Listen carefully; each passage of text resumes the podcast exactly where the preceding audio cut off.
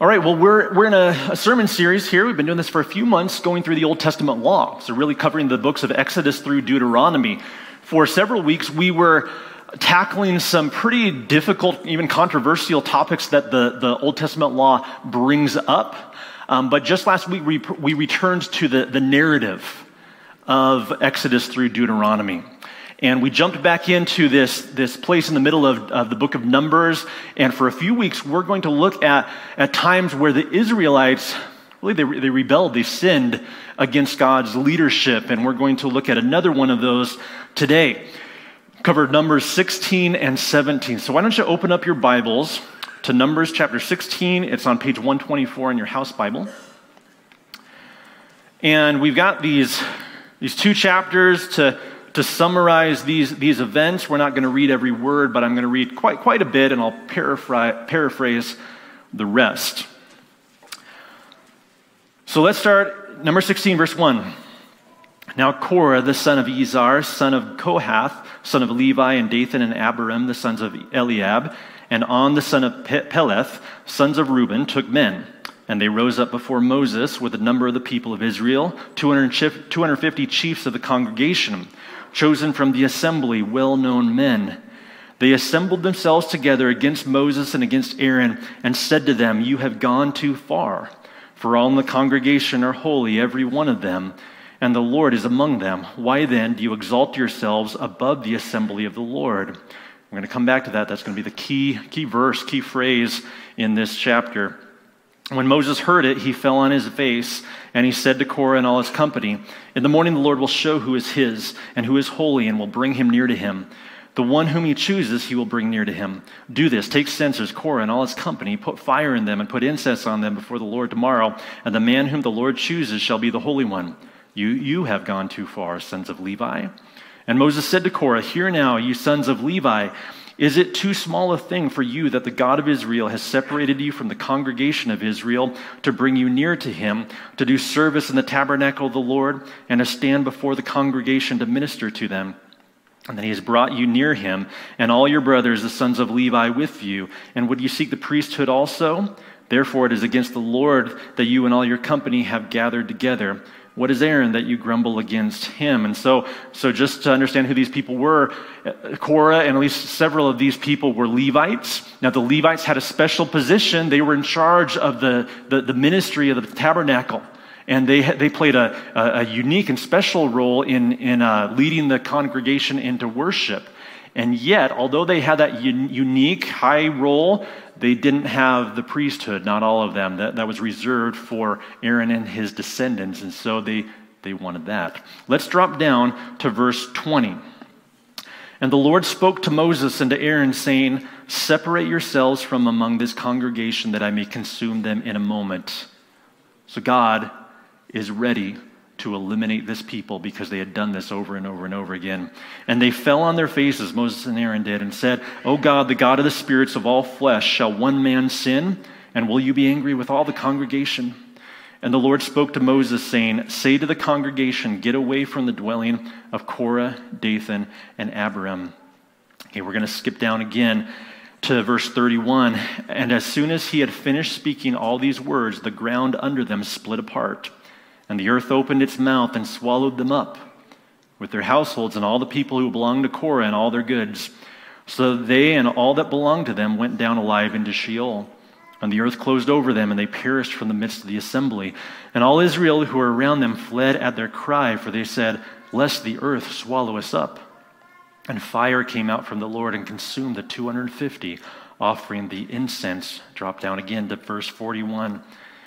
But on the next day, all the congregation of the people of Israel grumbled against Moses and Aaron and against Aaron, saying, You have killed the people of the Lord. And when the congregation had assembled against Moses and against Aaron, they turned toward the tent of meeting, and behold, the cloud covered it, and the glory of the Lord appeared. And Moses and Aaron came to the front of the tent of meeting, and the Lord spoke to Moses, saying, Get away from the midst of this congregation, that I may consume them in a moment. And they fell on their faces. And Moses said to Aaron, Take your censer and put fire on it from off the altar and lay incense on it and carry it quickly to the congregation and make atonement for them. For wrath has gone out from the Lord, the plague has begun. So Aaron took it as Moses said and ran into the midst of the assembly. And behold, the plague had already begun among the people, and he put on the incense and made atonement for the people. And he stood between the dead and the living, and the plague was stopped. Now, those who died in the plague were 14,700, besides those who died in the affair of Korah. And Aaron returned to Moses at the entrance of the tent of meeting when the plague was stopped. And then in, in chapter 17, God invites 12 leaders of the 12 tribes to come forward with their staffs. And God causes Aaron's staff to bud, signifying that he and his line were chosen for the priesthood. But then let's finish it off with verses 12 and 13. And the people of Israel said to Moses, Behold, we perish. We are undone. We are all undone. Everyone who comes near, who comes near to the tabernacle of the Lord, shall die. Are we all to perish? And so it it finishes on a bit of a discouraging note.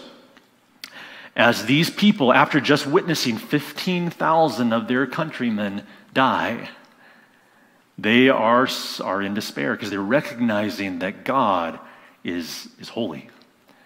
And God is, is, is not to be trifled with. And we, of course, should, should recognize that as well, that God, in his holiness, sometimes punishes. Sometimes he punishes severely. And God is patient, and he endures with sin often for long periods of time, but, but there are times where his holiness, his righteousness demands a response. And we see that here, that he punishes severely.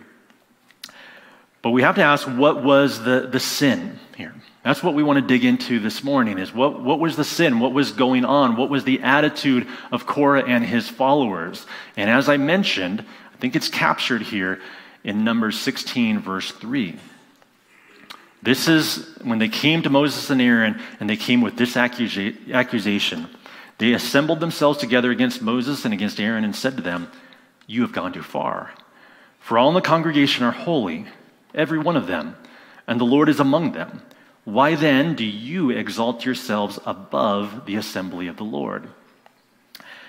Now, this is a fascinating statement to me. And it's fascinating because it sounds so familiar. We hear this kind of thing all the time in our modern society, and sometimes we even speak it.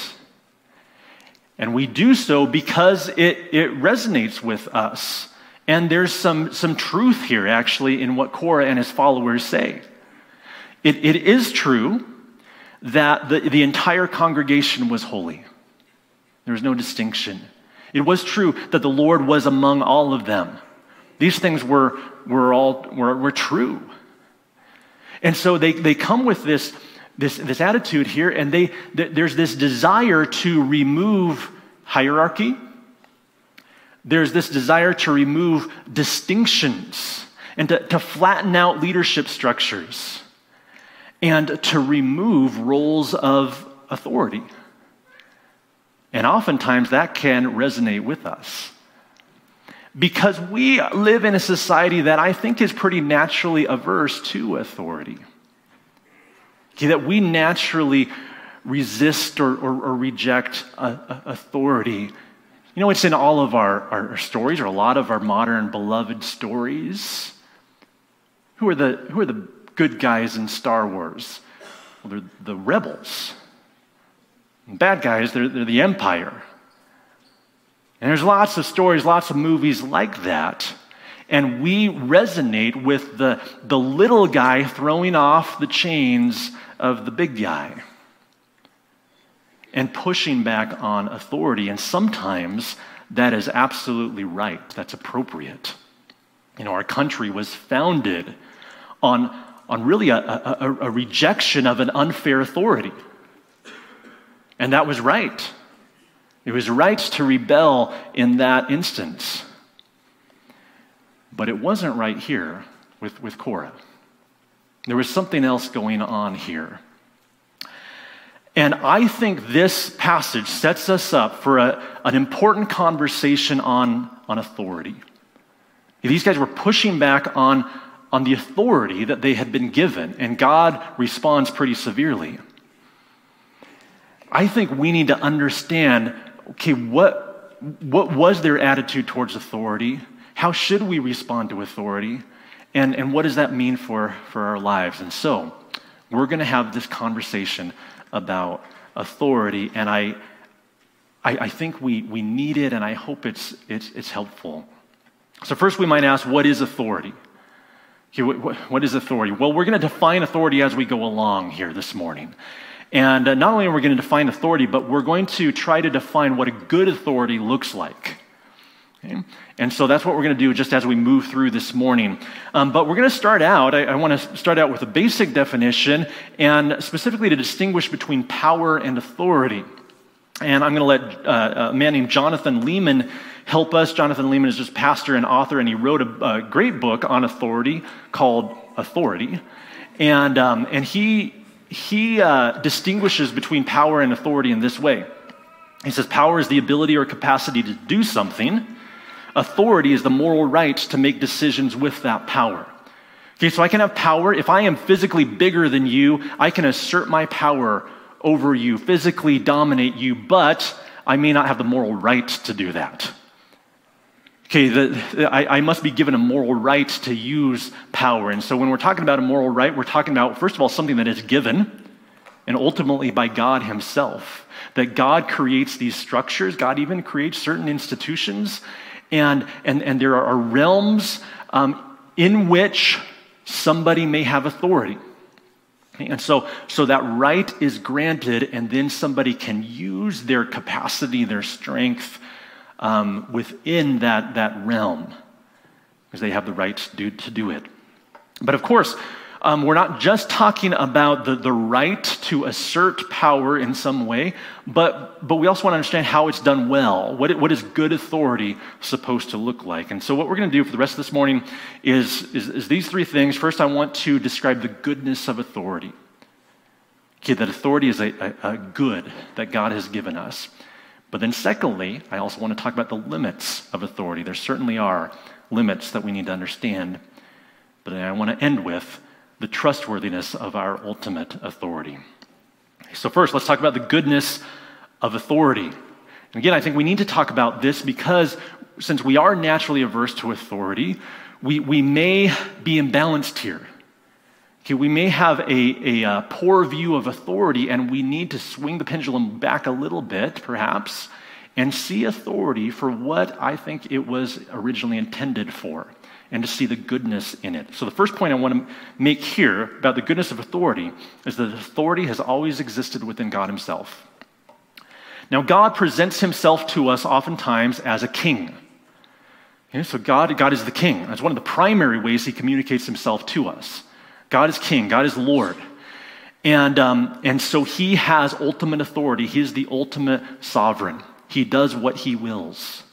And we are to submit to His will. Okay, he's the authoritative one. But if we go deeper than that, I think we can also understand that not only is, does God um, use his authority with us, but that there is authority within God and there always has been. You know, as Christians, we believe in a triune God. God is three and God is, is one.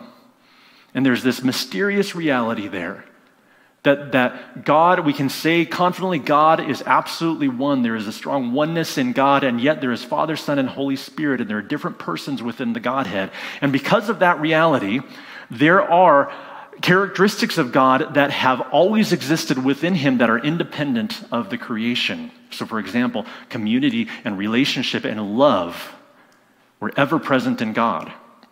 God did not start loving when He created us. There was always love between the Father, the Son, and the Holy Spirit. Independent of the creation. That's why we can say God is love. It's just a part of his essence. Similarly, I believe that there's authority within the Godhead itself.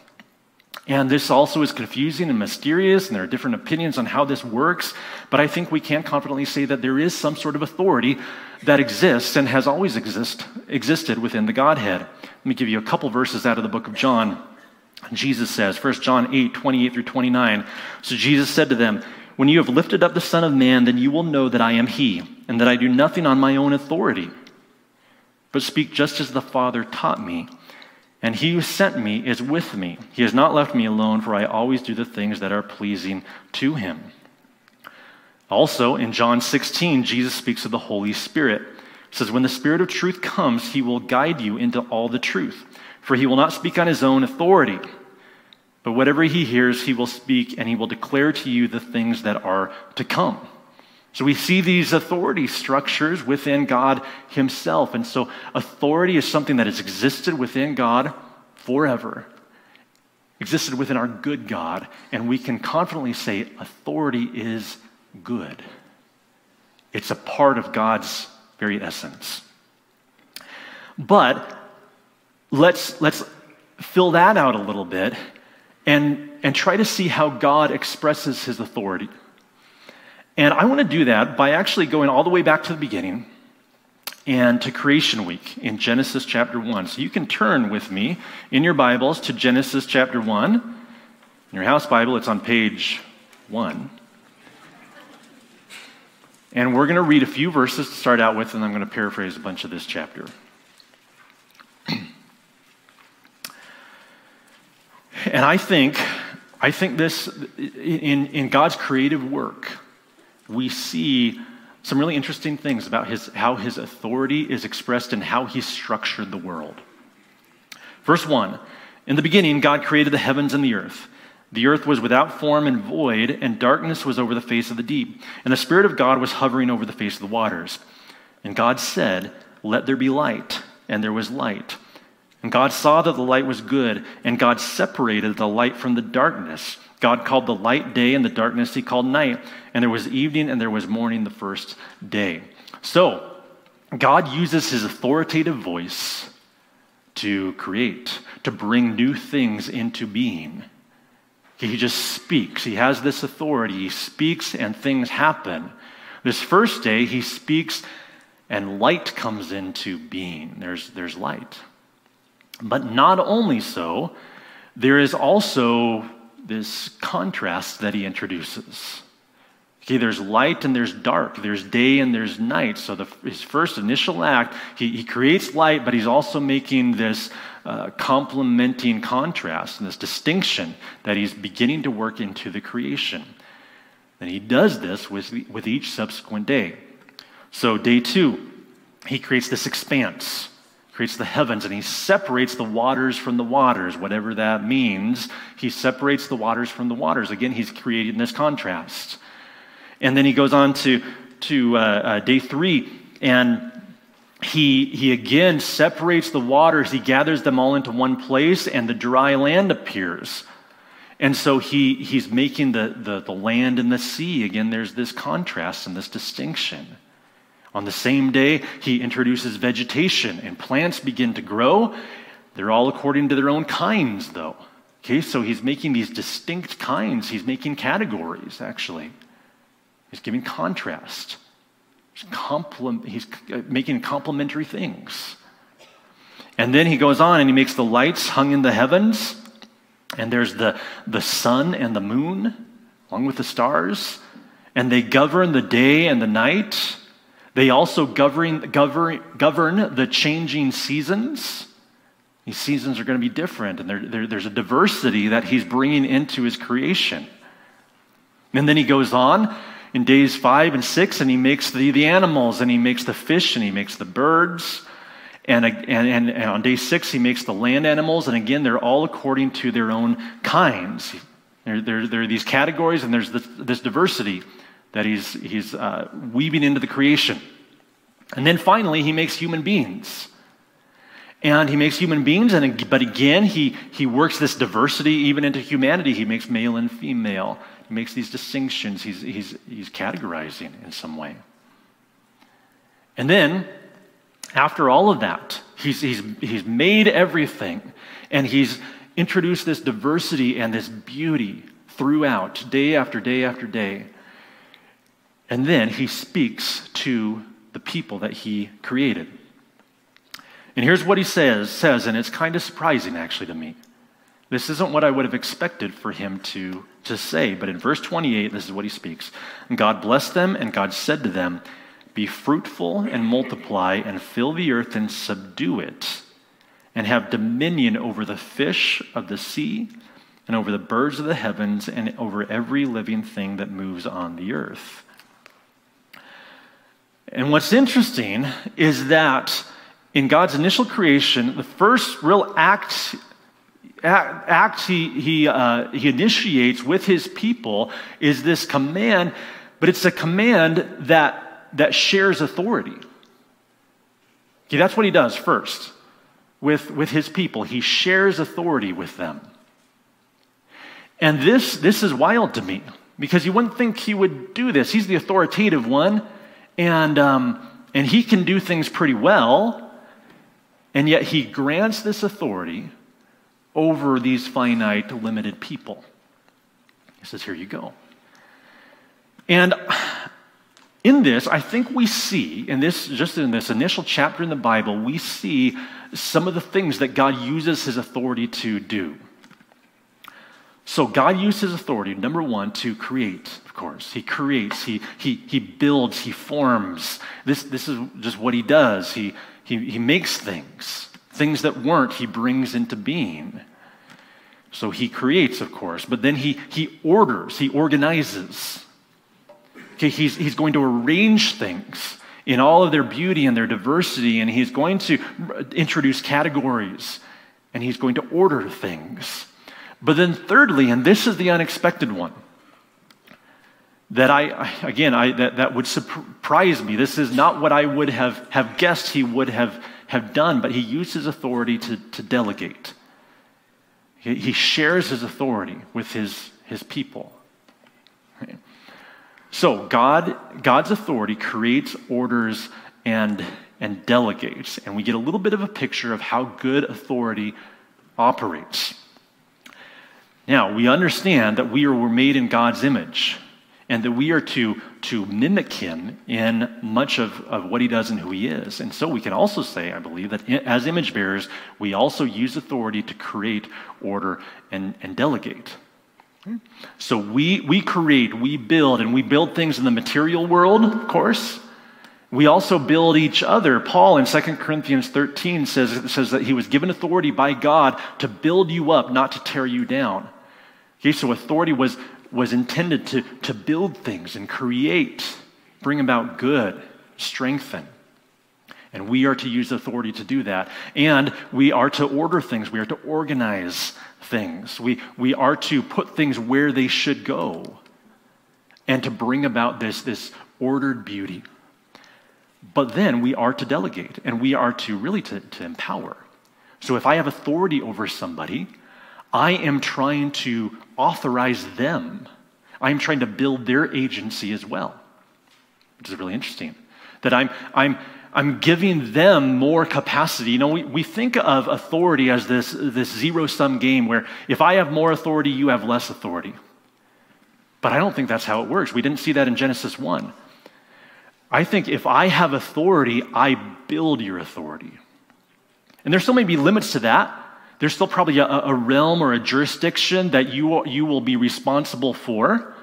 But if I have authority over you, I, I want you to grow in your authority within that realm and for you to be more and more enabled. And, and this is how God wanted to set things up, I think, because it reflects who He is. And he wanted authority to function in this really good and powerful way where things were being created and things were being brought. And there was this give and take, and there was this, this authority over, and there was this submission to, and, and it, it, it functioned in, in this sweet synergy. And, and this was to happen with every generation, and authority was to be granted, and, and, and people were to use that authority to build, and then they were to pass it on, and they, they, they were to build others, and, and authority was granted, and it was always to be happening. Again, this give and take, this, this authority over and this submission to. And when we see that, and when we see the beauty of it, we can highly value authority, and we can highly value even submission, because that's part of it. Okay, that we don't just flatten everything out like Korah did, that he wanted to, but we can say there is a, a, an amazing and beautiful dance in how, how authority um, empowers, how authority builds. And when we submit to that authority, we are, are part of the picture that is, is mimicking God, and it's beautiful. So, I do believe that as Christians, we are to have a high view of authority. Okay, we, we, our, our default should not be resistance of authority. I think it should be submission to authority. We, we want to highly respect authority because it's so much of, of how God designed the world and it reflects Him. That said, when, when giving a message like this and um, uh, promoting authority, which is what I'm doing today because I think we need it. Again, uh, as people in our modern American society, we naturally resist authority, and I think we need to move the needle a little bit and, and grow in our respect for authority. And so I want, I, I want us to grow in that direction. However, when promoting authority, the fear is enabling abuse of authority. Okay, enabling abuse of authority, because certainly it's out there. And many of us have been hurt significantly by bad authority. If you've been hurt by a, a father or a mother or a husband or an employer or a pastor, you have experienced significant pain. And there's something unique about it. Again, authority was meant to build and to create and to authorize. You were to be brought up by your authority. And when that doesn't happen, it is extremely painful and rattling and confusing and leaves a wound. And so many of us have experienced that and maybe even are experiencing it now. And I think sometimes Christians um, can, can choose to stay in, in really bad situations because there's this, this, this feeling of a need to submit to authority. And that's, that's not always the, the appropriate tact. And so, with that said, I would like to discuss the limits of authority, limits of human authority. So we should, our default should be respect, of, respect for authority. We probably need to grow in that direction, but we also need to understand the limits of, of, of human authority and what are, where, where are some of the lines that we don't cross where we may not submit to a human authority. Okay, I want to give you three. Okay, three limits. We may not submit to an authority if, if an authority is leading us directly into sin course, that's pretty straightforward. And I think this was the case with the Hebrew midwives at the beginning of Exodus. We, we read about that several months ago. Okay, so the, the, the civil authority was commanding the Hebrew midwives to kill all the Hebrew baby boys. But of course, they refused. They, they didn't do that. They did not submit in that way to the civil authorities. And so, of course, there's, the, there's that example that we, we can take and, and, and, and understand that there is, there is a, a time where we do not follow an authority into sin. Secondly, we may not submit if an authority is significantly hindering us from following God's command. This was the case in the early chapters of Acts when the apostles were told, again by their authorities, do not preach any longer in the name of Jesus. And they said, Well, should we obey you or should we obey God? And they chose God. So that was an example where people were trying to significantly hinder um, their, the, the, the, the command that they had from God. And so they, they did not submit. And then, number three, we may not submit if an authority is wrongly harming us. And I think Paul was appealing to this in Acts chapter 16 when he had been wrongly beaten and then he calls out the authorities. And he says, No, there's, there's actually a higher authority over you. There's this law over you that says you cannot beat me as a Roman citizen. And so you have to answer to that. And he pushed on it. And I think he was just appealing to this, this reality that, that um, just because somebody's in a position of authority does not mean they can misuse that authority for harm. There, there are, there's higher authorities over, that, over them. And so we can understand that there are limits to, to human authority. However, as I put those three you know, pretty, pretty simple statements up there on the screen, um, we should also recognize that there, there is some, some gray in here. It gets a little fuzzy with each of those. Um, you know, when, when authority is, is sinning and potentially influencing us towards sin, um, we, we don't want to go there, but, you know, every authority is sinful. And um, authority, an authority may be hindering us from following God's commands. So, so they, they, may be putting some sort of uh, a, a speed bump in the way, but again, that's going to happen a lot. You know, if I say, say I'm coming to, to church here in order to do God's will and to speak His truth, but say hypothetically, all the roads in Fort Collins are under construction or something like that. And, and so it's hindering me from carrying out God's commands. Um, do I have the right to just blow through the road closed sign? Well, well, I heard a yes, but the answer is no. No. So there's, there, there is a, it's, it's when there's a significant hindrance, I'm, I'm saying. So, so the hindrance gets to a certain level. Or if an authority is wronging or harm, harming me. Well, again, all authorities harm in some way.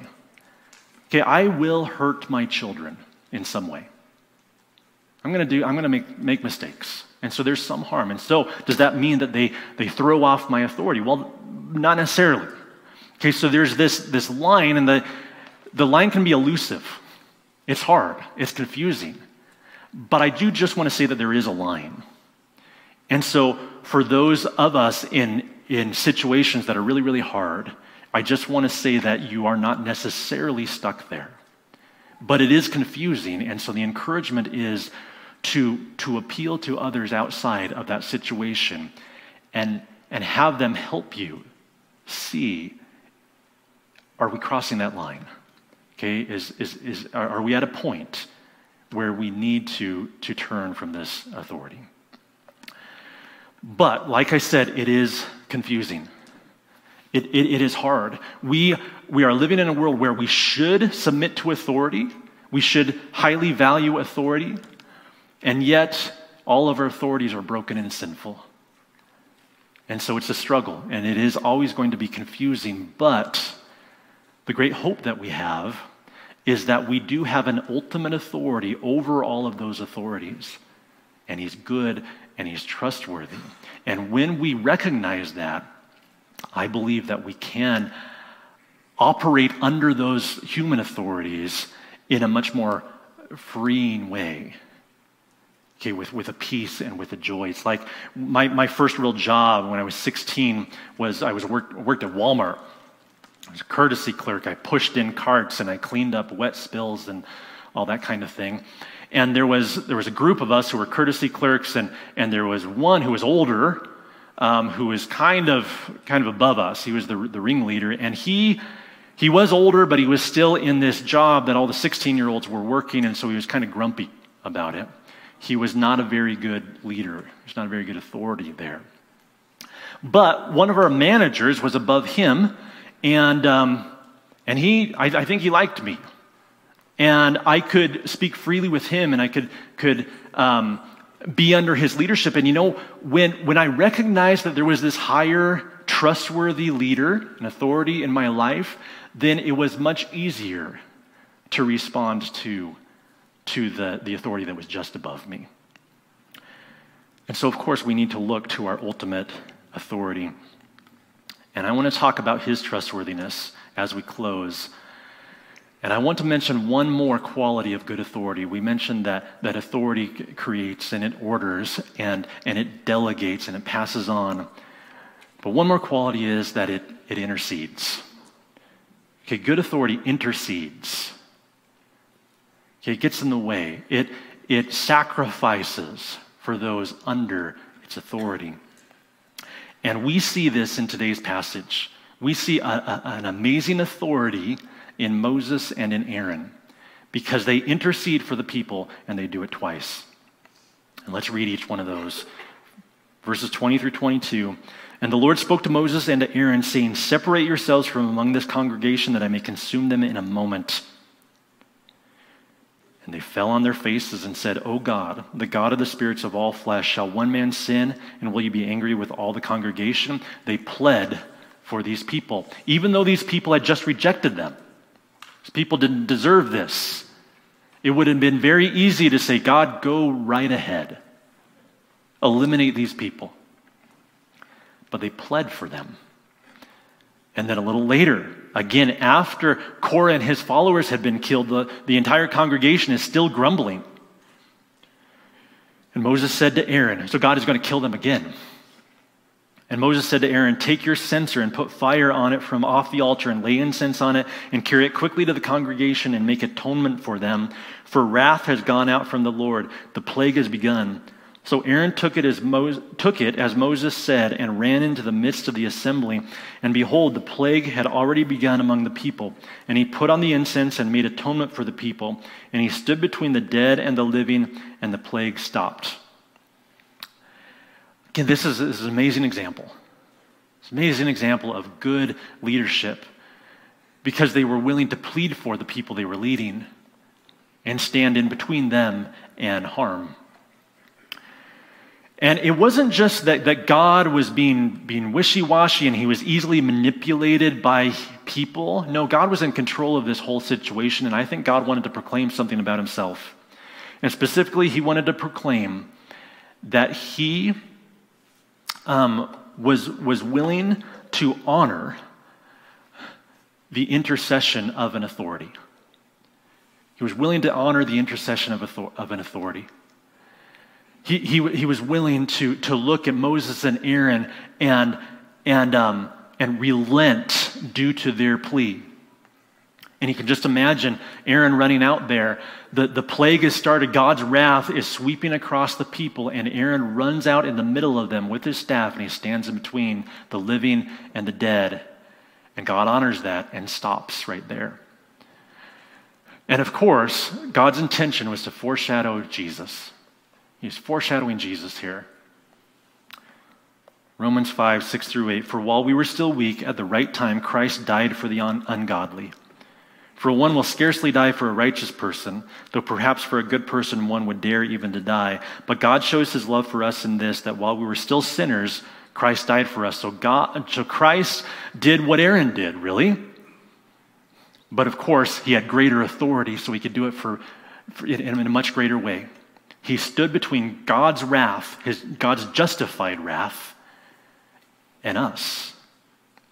And we deserve to be swept over by that wrath. Okay, we had rebelled just like the Israelites over and over and over. Despite all they had seen, they continued to rebel, and we do the same thing. And we deserve to be swept away by God's wrath and to die. But Jesus ran out into the middle in order to take all that wrath upon himself and to die in our place. He died for those who were rebelling against him. I think just like Moses and Aaron were willing to do. He died for those who were rebelling against him. And because of that, we can trust this authority. We can trust our ultimate authority and we can follow him wholeheartedly. He deserves our absolute allegiance. We can call him Lord. And we can believe that his words are good and that if we follow, the, follow them, he will lead us to good. Band, you can go ahead and come on back up. I'd like to, to end with this passage out of Philippians 2 5 through 11. Have this mind among yourselves, which is yours in Christ Jesus, who, though he was in the form of God, did not count equality with God a thing to be grasped, but emptied himself by taking the form of a servant, being born in the likeness of men. And being found in human form, he humbled himself by becoming obedient to the point of death even death on a cross. Therefore, God has highly exalted him and bestowed on him the name that is above every name, so that at the name of Jesus every knee should bow in heaven and on earth and under the earth, and every tongue confess that Jesus Christ is Lord to the glory of God the Father. We have this amazing authority, this king, who is willing to stand in between God's wrath and us and take that upon himself. He emptied himself, and because of that, his Father exalted him to the highest place so that we can serve and obey and worship him forever.